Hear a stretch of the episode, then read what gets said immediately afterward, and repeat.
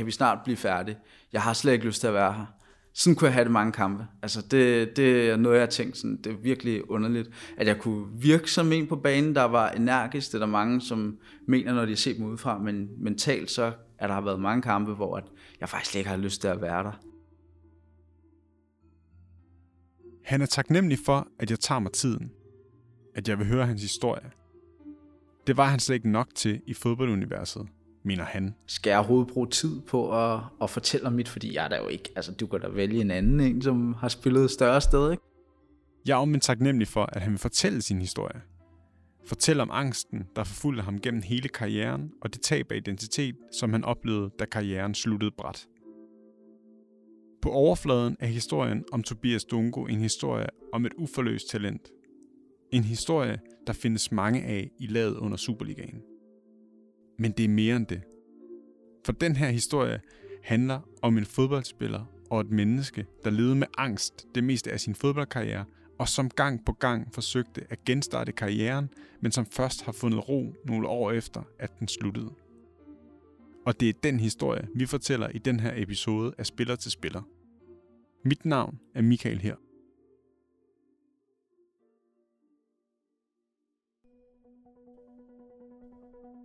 Det ville være vildt fedt, hvis du kunne starte med at præsentere dig selv. Ja, Så kan du bare fyre den af. der starter. Ja. Jamen, øh, hej, jeg hedder Tobias Dungo. Jeg er 27 år og øh, bor på Østerbro og har spillet fodbold i en del år som min øh, primære beskæftigelse. Øh, så her for, det bliver hvad, halvandet år siden, to år siden, der stoppede den desværre før tid. Det var jo mange blandede følelser, men øh, hvis vi starter helt forfra, så startede jeg en lille klub, der hedder BSV, som er en lille klub oppe i Nordsjælland, i blandt alle de, de fine forsteder. Omkring de 14-15 år, så stod der nogle talenttrænere eller nogle scouts inden fra, fra KB, hed det der, dengang, og øh, var interesseret i at høre, om jeg havde lyst til at komme ud og, og spille hos dem. Og det var en helt anden verden for mig at, at, at starte op på sådan en hold inde i, i København, og man kunne komme over og se første hold træne, og, og være sådan, det var, det var lidt vildt at komme fra en lille, lille klub, lille serieklub til lidt mere ambitiøst at spille i liga, ligaerne. Øh, så det blev jo meget mere seriøst. Det var noget med noget Team Danmark gymnasie inde på Falco, hvor øh, man skulle få det hele til at hænge sammen. Vi var lidt en, øh, en dårlig kombination af, at man kunne skrive fravær for alt på den Team Danmark-linje, så jeg tror, mig selv inkluderet var nok ikke helt så moden, men øh, vi kom igennem alligevel. Og øh, ja, takket være Brian Rimer, ham øh, husker jeg stadig, har mig igennem øh, øh, og få, få hjulpet mig med de skriftlige afleveringer der i 2G, så jeg kunne komme videre til sidste år. Hvis man var rigtig heldig, så var man jo, fik man lov til at kunne træne med førsteholdet et par gange om ugen. Og øh, det var vi ligesom nogle, nogle stykker, som, ja, det var virkelig stort for os. Det var jo sådan nogle som, ja, Remmer, Cornelius, Kenneth, Delaney også, kom også fra de unge drenge. Der var også en Thaj, Tak Erdem, som er i Slagelse nu, tror jeg. Jakob Busk for eksempel, sådan nogle, der var lidt yngre, og så var der nogle lidt ældre. Men at være der i det der miljø, det var, det var helt vildt at være 18, 17-18 år og få lov til at se de helt store drenge. Det var ikke hvem som helst, Tobias spillede sammen med. Og det er heller ikke ligegyldige adresser, de render rundt på den dag i dag. Det var heller ikke hvem som helst, der spillede på førsteholdet. Truppen talte spillere som Michael Antonsson, Atiba Hutchinson, Jesper Grønkær og Cesar Santin.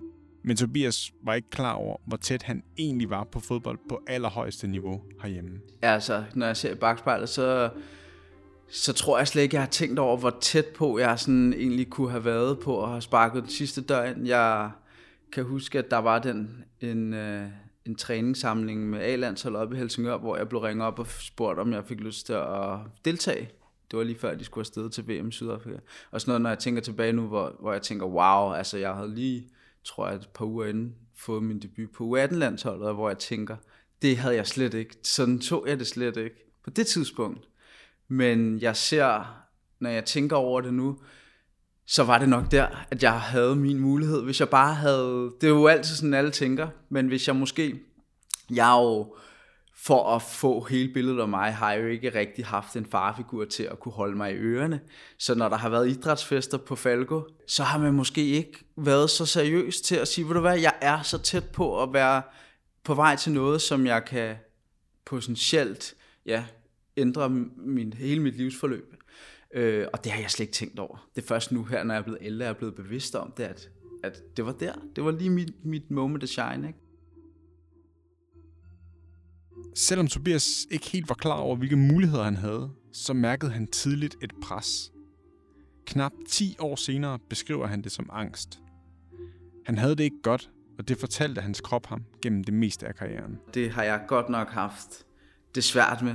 Øhm, nu er man jo, når man vi mænd, vi bliver gift, så kan vi jo begynde at snakke om tingene og få en kone. Og når jeg sådan snakker med hende om det og reflekterer selv, så har jeg virkelig haft det svært med pres. Det har været en gennemgående tema. Så øh, man startede, jeg havde det så, for, så dårligt før vores store u 17 og u 19 kampe. Jeg var altid sådan en, der fik rødt kort og var alt for, for meget for meget, men det var bare min måde at vise på, at mit hoved, altså jeg havde det virkelig svært. Ved 10'eren faktisk på bane 1 derude på opvisningsbanen, der, der skulle vi spille en afgørende kamp i U19-ligaen mod Brøndby, og det var, der var mange tilskuere. Det var sådan første gang med rigtig meget pres, synes jeg. Øh, der, der knækkede jeg mig simpelthen. Der var ingen, der så det, men øh, ligesom, øh, jeg tror, det var Zidane, der lavede den, før han skulle sparke start. Lidt sådan en der, og der var ingen, der så det. Men jeg har også lavet den, jeg kan huske, inden i første holdets omklædningsrum, inden vi skulle ud og spille reserveholdskamp, hvor jeg bare havde det så dårligt hvor jeg måtte gøre ud inden, altså, eller hvor der har været taktisk op. Et eller andet, hvor jeg bare har været presset fysisk, ikke? Og det, eller psykisk, og det har så vist sig på, på sådan et plan. Og jeg havde det så dårligt. Jeg kunne ligge om natten og have svært ved at, altså hjertebanken og sådan nogle ting, hvor jeg lå derhjemme og, og kunne simpelthen ikke. Det var det eneste. Det var den weekend og kamp, der var, det var svært. Nogle gange var uge, træningsugen også bare med de enkelte øvelser. Det var enormt meget at tage ind, men det er ikke noget, jeg... Åh, det var bare, altså, hvad du hvad, det er, hvad det er. Ja, igen, nu refererer jeg til Brind Riemer, men jeg talte faktisk med ham, og vi prøvede faktisk at sætte det op med en, en mental coach. Jeg kan ikke huske, hvad det er, han hedder, men der tror jeg, jeg skulle have været mere ærlig. Jeg tror, jeg skulle have åbnet helt op og sagt, øh, hvordan det er, at øh, jeg havde det.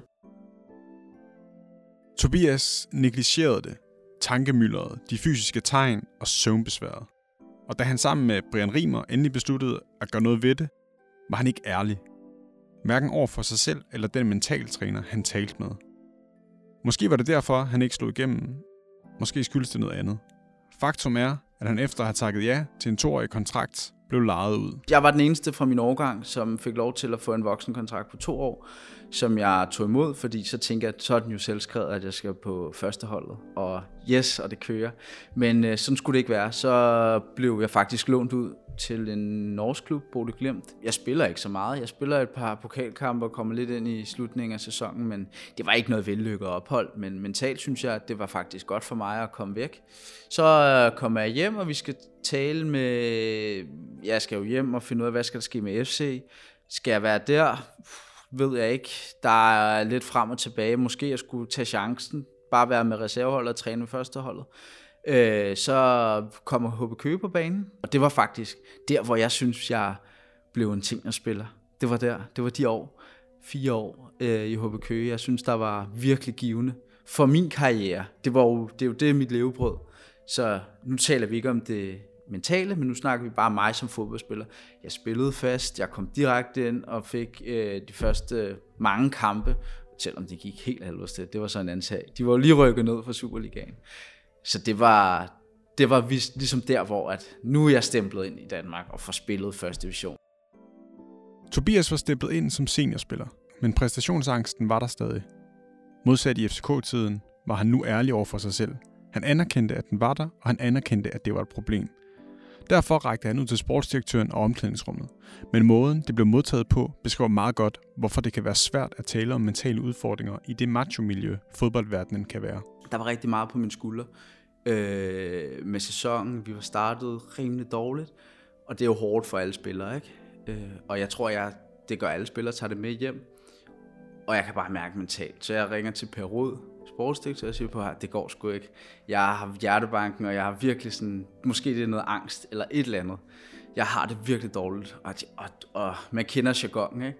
Og jeg kommer ned og jeg har sagt det, jeg prøver at komme clean med det og sige det, og man bliver jo bare mødt af et grin ned i omklædningsrummet, for jeg har også altid været en sjov type, og været, det har været min, min rolle i et omklædningsrum. Det har været den sjove, paceren. Alle andre har det godt, ikke? Den type, der er altid, altid over i de andres lejre i omklædningsrummet. Og, brugt, og det har været min frirum. Det var omklædningsrummet. Så det var der, hvor jeg synes, det var måske ikke så meget på banen, det var måske inde i omklædningsrummet, jeg havde det fedest. Øh, men så sagde jeg det, og så tag lige en dag fri. Så tog jeg en dag fri, og så da jeg kom tilbage, ved du hvad, så de havde stillet en, en øh, hjertestart op for at lave sjov med det, ikke? og så er vi ligesom tilbage. Ikke? det, det kan jeg jo tydeligt huske, hvor man bare prøver at sige det, ikke? At, at, øh, at man har det virkelig skidt mentalt, og jeg måske skulle holde en uge eller to, fordi jeg har noget et eller andet, der kører på mig, og jeg har hjertebanken og et eller andet.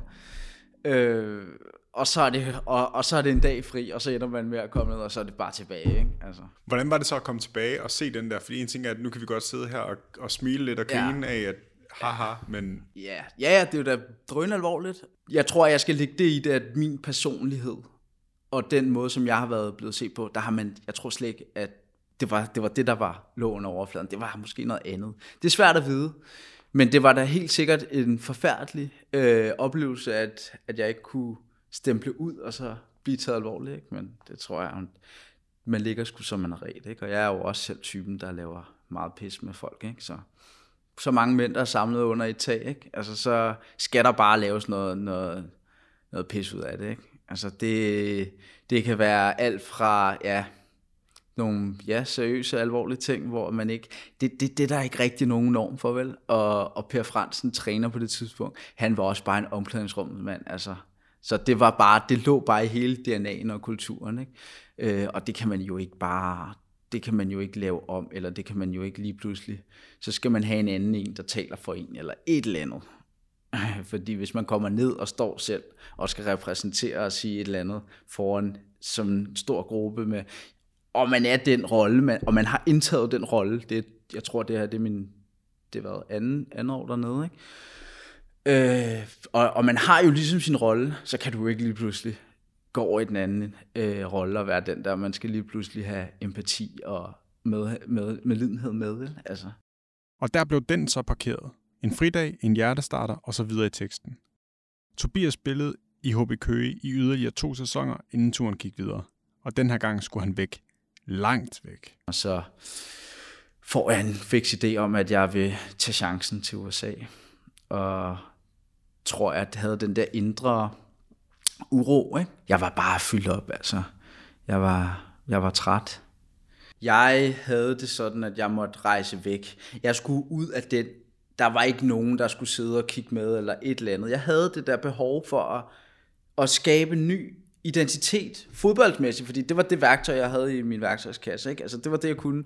Så det havde jeg brug for at komme væk fra alle mulige meninger og så videre, og så videre, som jeg måske har gået og bygget op i mit eget hoved. Men det, det var helt sikkert en gennemgående ting, hvor at hvis jeg måske har siddet lidt mere fast i båden og været sådan, øh, troet på det, der jeg været, så kunne det nok have blevet anderledes. Ikke? Men det var ja en gennemgående tema, at jeg skulle ud og prøve at starte forfra og reset simpelthen hele tiden.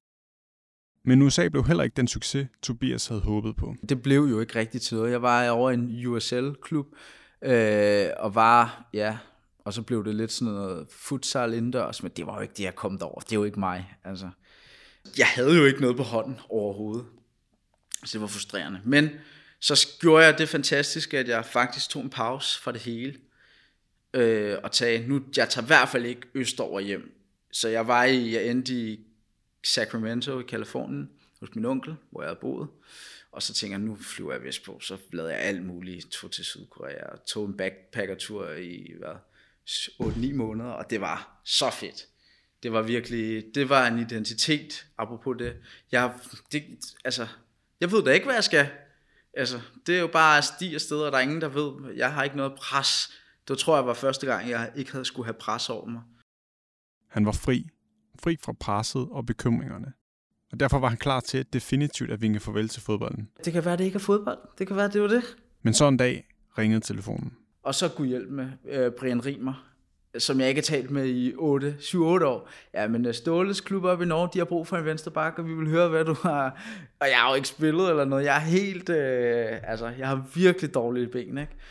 Og tænker, åh, det kunne jo godt være, ikke? Så kommer den eventyrslysten op i mig igen, og ja, men de fikser. Altså, han er, folk, der kender Brian ved, han er rigtig god. Han er så virkelig sådan en sweet. Han er så rigtig god øh, til at tale. Og det, det kører, vi gør det sgu.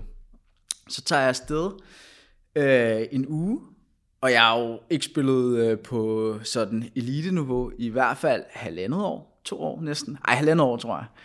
Og, øh, og det her, det er, det er jo ikke, det lige sige, på det her tidspunkt var Hamkamp jo rykket ned i anden division, så det var faktisk ikke højere niveau end det. Det var en, en klub, som har været højere op før, og det vil de tilbage til. Men jeg kunne få en fuldtidsløn derop. Altså, og jeg tænker, jeg havde ikke rigtig noget job. Jeg havde jo egentlig tænkt mig, at jeg ville tage til Sydafrika for at blive pilot, og bare komme væk fra det hele, fordi jeg tænkte sådan, ved du hvad, jeg havde arrangeret visum og det hele, og fået sådan fået lov til at tage afsted. Jeg havde ikke nogen forpligtelser overhovedet. Øhm, så det, det, det tror jeg egentlig bare, det var sådan som sendt fra himlen, at jeg skulle tage afsted. Så jeg det som. Nu gav jeg det et skud igen. Og så, øh, så går det rigtig godt. Øhm, jeg synes ikke rigtig mentalt der noget, men så kommer det der, jeg siger igen, knækket lige pludselig. Sæsonen begynder at blive dårligere for os. Vi lå til oprykning og det hele, og, og vi mister det hele på gulvet. Vores træner bliver fyret, og der kommer en ny træner ind over vinteren. Og, og derfra, der, ja, der så jeg mig bare. Der, der, der følte jeg ikke, ja, jeg var der ikke. Altså, det blev klokken igen, ikke? Kampklokken igen. Og så ringede en anden bekendt. Michael Shelley havde jeg som assistenttræner i HBK, og han var blevet assistenttræner fra Marmar. Og sådan er fodbold jo. Det er jo sådan noget med, at man har haft en gammel træner, og sådan fungerer det også på Superliga-niveau, ikke? Altså, så er der en gammel træner, han hiver nogle gamle heste med fra den gamle stald, ikke? Han ringer og spørger, om jeg har lyst til at komme til fra Marmar. Jeg var kommet hjem, og jeg havde jo spillet måske ja, et lille år deroppe, ikke? og nu var jeg lidt bedre. Nu var jeg lidt, sådan, lidt med i fodboldgamet igen. Og så skrev jeg faktisk kun et halvt år med fra mamma først.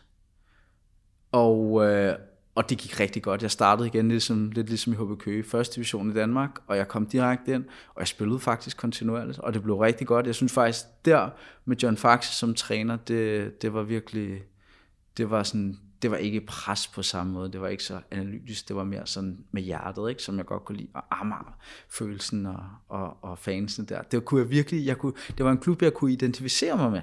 En klub, hvor jeg virkelig syntes, at der var mange sådan skæve personligheder, og det var ikke på det tidspunkt, og nu heller ikke så, øh, jo, de har jo gjort meget, ikke? Men, men det var, det var ikke så det var en god blanding af folk. Ikke? Der var lige fra murmesteren over hjørnet, ikke? til nogen, der, ja, Morten Nordstrand, der spillede på de store herregårde. Ikke? Så det var en fed blanding, og det kunne jeg virkelig godt lide. Han fandt sig til rette i fremmed Amager. Angstsymptomerne var forsvundet, og når han spillede, nød han det. Han løb ikke og kiggede op på uret i håbet om, at dommeren snart flottede kampen af. Altså det hjalp mig det der med at, at have en på sidelinjen derhjemme, en kone. Øh, jeg tror faktisk, jeg begyndte at tale om det med hende. Og fortælle om de der historier, ligesom jeg fortæller nu til dig, at jeg havde sådan nogle, hvor jeg bare knækkede mig, og jeg havde hjertebanken, og sådan nogle helt tydelige angsttegn, ikke? Og prøvede lidt at tale med hende om det, og, og bare åbne op, ikke? Øhm, ja, og så var det som om, at så blev det bedre. Men fodboldglæden varede ikke ved, for karrieren sluttede bræt en vinterdag i Jørgen. Det var om vinteren, det var koldt, det snede. Det var sådan, jeg tror, det var første turneringskamp ude mod Vendsyssel. Og så kan jeg bare mærke, at det bare siger, puk, og jeg, ikke, jeg har ikke noget overhovedet tilbage. Altså, jeg kan slet ikke stå dem, for jeg er helt lam. Så går der en time, og vi, jeg, jeg ved ikke, vi ved ikke, hvad det er. Og det gør bare ondt. Jeg insisterer på at bare køre med bussen hjem, fordi så skal jeg ende der på et hospital eller et eller andet, hvor der er i Jørgen, ikke? Altså, så, så er det bare endnu værre. Og det gør, altså jeg har sovet efter en time, tror jeg, halvanden time. Det gør så ondt. Det værste smerte, jeg nogensinde har haft. Det tager til over natten også. Det bliver ved. Jeg kan slet ikke sove. Det dunker i hele mit ben. Så, så ender det med, at jeg næste morgen, når jeg er kommet hjem, tager en taxa ud til Bispebjerg, så kan ham lægen bare sige, hvad du hvad, du har reddet gildesen over, altså hvad fanden sker der, ikke? Det var så højt op, så det var ikke en klassisk ruptur i læg, altså i akillescenen. Det var ikke sådan en, man ser, der er vidt åben. Det var helt oppe i lægmusklen, den, var, den havde givet sig. Så det, det var sgu derfor, det gjorde så fandens ondt. Ikke? Men jeg følte ikke, det var nede i, jeg, jeg følte, det var helt oppe i lægen, men det går langt op, ikke? Og så, ja, så var det egentlig det. Det var den skade, der skulle være mit farvel, ikke? Efter samråd med, med vores læge, som så kom, hun blev så tilknyttet klubben, blev vi enige om, at, at det ville være noget, der ville komme igen. Altså, det sad et specielt sted i lægen, der gør, at det er lidt mere kompliceret, fordi man ikke rigtig sådan kan fortælle om, hvad det gør altså, i forhold til ens udvikling. Ikke? Så det var punktummet, ja. Når Tobias kigger tilbage på sin karriere, tegner der sig et mønster. Som om det samme forløb gentog sig igen og igen. Man kan kalde et bullmarked inden for aktieverdenen. Det er sådan et, der bare stiger og stiger, og så på et eller andet tidspunkt, så tager det et knæk. I løbet af min ja, korte karriere, så troede jeg, nu tager jeg en kontrakt her ned til HB Køge, nu starter vi forfra, nyt lys. Start forfra, så med fra Marmar, eller op i Norge, kom lidt væk fra det hele. Øh, Bodø glemt. det var bare en tilbagevendende ting, ja. Og det var nok sådan et, det gjorde for mig, hver klub. Det, I starten, det sådan begynder ikke at det er godt, jeg har glemt det. Altså sådan, jeg har, jeg har startet et nyt sted, og det hele kører, ikke? Man kommer ud på banen der i maj, og græsset det er bare fantastisk. Og så begynder de der negative spiraler, og nu øh, et eller andet der, øh, assistenttræneren har et eller andet horn i siden på mig, og jeg har ikke øh, leveret nu, og så begynder den der negative spiral, og det bliver bare ved og ved, og så på et eller andet tidspunkt, så knækker det jo for en, altså så kan man jo ikke præstere øh, så mister man den der gnist, fodboldgnist, som jeg jo også mener, at jeg har haft, når jeg ikke har haft mentalt, øh, været mentalt udfordret af det, vel? Øh, så det, det er bare sådan en stødt stigende kurve igennem en sæson, hvor at jeg er kommet et, en, et nyt sted hen, ingen kender mig, jeg kan bygge mit eget op, men jeg ender med at være den gamle Tobias igen, som var så ufattelig bange for at lave fejl. Det var et mønster, jeg havde til sidst i sæsonen, at jeg begyndte med at kigge op på kampuret, for at se, hvornår klokken var. Ej, åh, nu vil jeg altså gerne. Og, og der har jeg sagt til mig selv, når man har det sådan, så er der noget fundamentalt forkert ved det, jeg laver. Så, så, er, min, så er det ikke der, jeg skal være. Vel? Og, men jeg bildte mig ligesom selv ind, at det var det, jeg kunne, fordi jeg ikke har noget sådan skolemæssigt eller noget overhovedet. Vel? Skaden satte det punktum for den professionelle fodboldkarriere, som han ikke selv kunne sætte. Det punktum, der satte en stopper for den præstationsangst, der havde forfulgt ham gennem hele karrieren. Så var det måske den beslutning, der skulle være udslagsgivende for mig, at det ikke skulle fortsætte derfra, vel? Og så skulle man tro, at det blev enden på hans mentale problemer. Men præstationsangsten blev erstattet af en eksistentiel identitetskrise. Noget, der rammer de fleste professionelle fodboldspillere, når de frivilligt eller ej indstiller fodboldkarrieren. Du ånder og lever for det, og du tager det med hjem, og du hele tiden, du bliver jo mødt til fødselsdage, til hvordan går det, hvor er det, du er henne, ikke? Du ser det hele tiden. Også så nu bevidst er der jo meget fodbold i radio, fjernsyn, altså det er jo hører hele tiden, det kører, og det er jo vores sådan prestige, ikke? altså det er jo den mest, mest sådan omtalte sportsgren. Så når man ligesom har pukket til det der, og mange spillere jo på en eller anden måde opnår en, uha, det skulle da lidt, han er da et eller andet øh, elitespiller et eller andet sted, og så kan det være enormt svært at lukke ned for igen. Ikke? Så sidder jeg fandme her og skal knokle en eller anden teamlønsjob for at få det til at fungere, ikke? og før skulle jeg bare starte til træning, og så havde jeg egentlig, så jeg kunne klare mig, ikke? eller få nogle penge for det. Og så finder man også ud af, hvor hårdt det er at tjene penge. Ikke?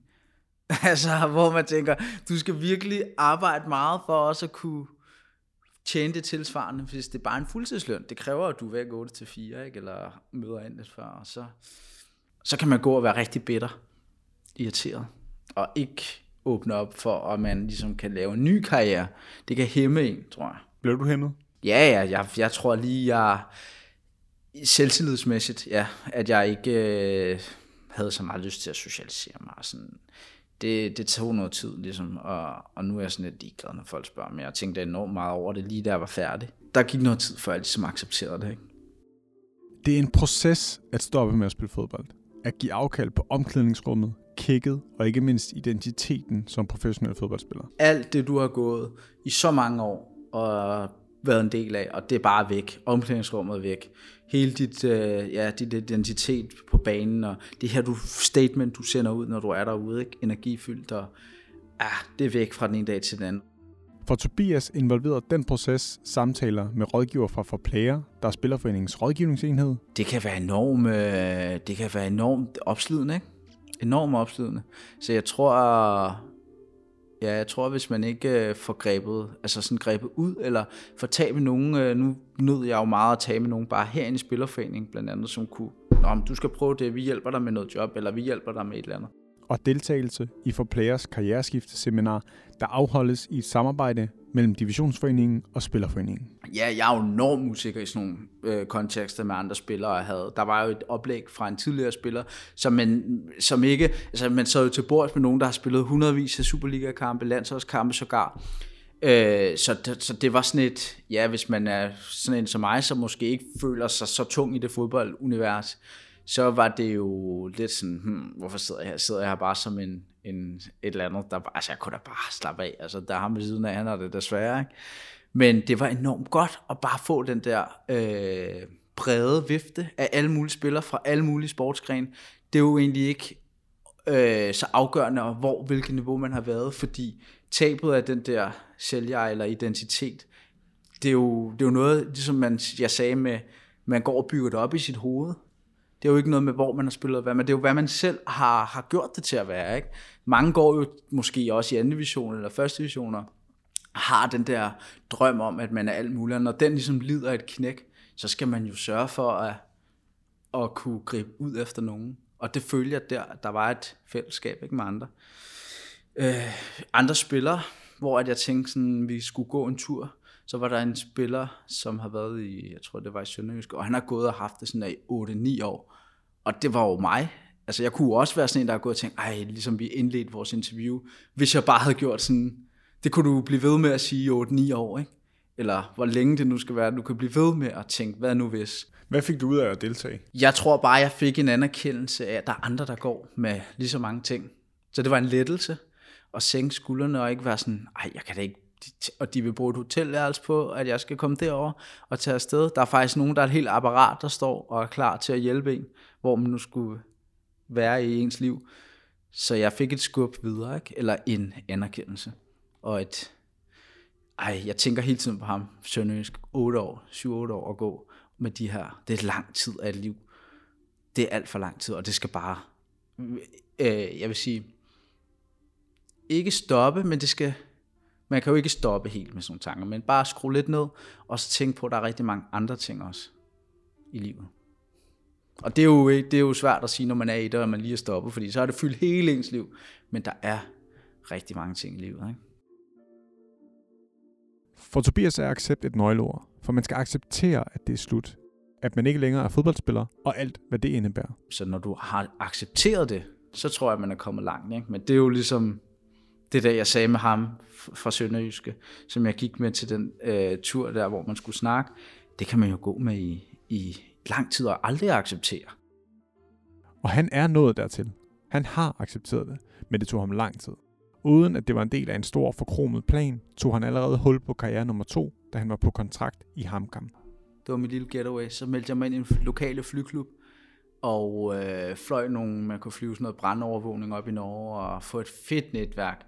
Virkelig sådan nogle gamle øh, SAS-kaptajner, ikke, der skal sidde og fortælle om den dybe tallerken, og jeg sad som en lille, øh, ja, sådan en rigtig lærling, ikke, der sad, og det var mit lille frirum med siden af fodbold, og tage en, altså, og jeg flyver jo stadig derfra, jeg tager jo stadig i, i sommerperioden og i vinter, så tager jeg op og flyver øh, med min øh, flyinstruktør Steiner, som er konge af Hammer. Øh, og det blev mit lille frirum, okay, jeg vil flyve, jeg gør det, jeg arbejder på, at jeg skal gøre det. Øh, og jeg fik noget tanke, noget selvtillid op. Altså jeg tog nogle eksamener, og jeg har aldrig været særlig motiveret for at gå i skole. Så da jeg ligesom gjorde det, så gav det mig enormt meget selvtillid. Bare jeg startede med, at man tager sådan en lille certifikat for at flyve små flymaskiner først. Og da jeg gjorde det, jeg var så lykkelig og så glad, da jeg var oppe i Norge og tænkte, ej, jeg kan sgu et eller andet, altså. Jeg kan noget andet. Jeg er jo faktisk cirka en måned fra at kunne søge et øh, kommersielt pilotjob som per dags dato, men øh, det her tider, disse tider har jo vel mig lidt, det er lidt anderledes, så lige nu er jeg egentlig bare, går jeg egentlig bare og venter på, at jeg kan, kan komme ud og flyve igen, og gøre min uddannelse færdig efter fire år, har jeg kæmpet med næb og klør. Hvis man deler livet op i kvarte, så er det næste kvarte liv, der jeg skal have, det, det er dedikeret til det. Og her efterlader vi historien om Tobias Dungo. Jeg synes, vi har været godt omkring. Fedt. Jamen, så vil jeg egentlig bare sige tak for, Ja. din, for din tid, og så kan tak. jeg jo passende slukke den her. Ja. Du har lyttet til Spiller til Spiller. Mit navn er Michael her. Tak, fordi du lyttede med.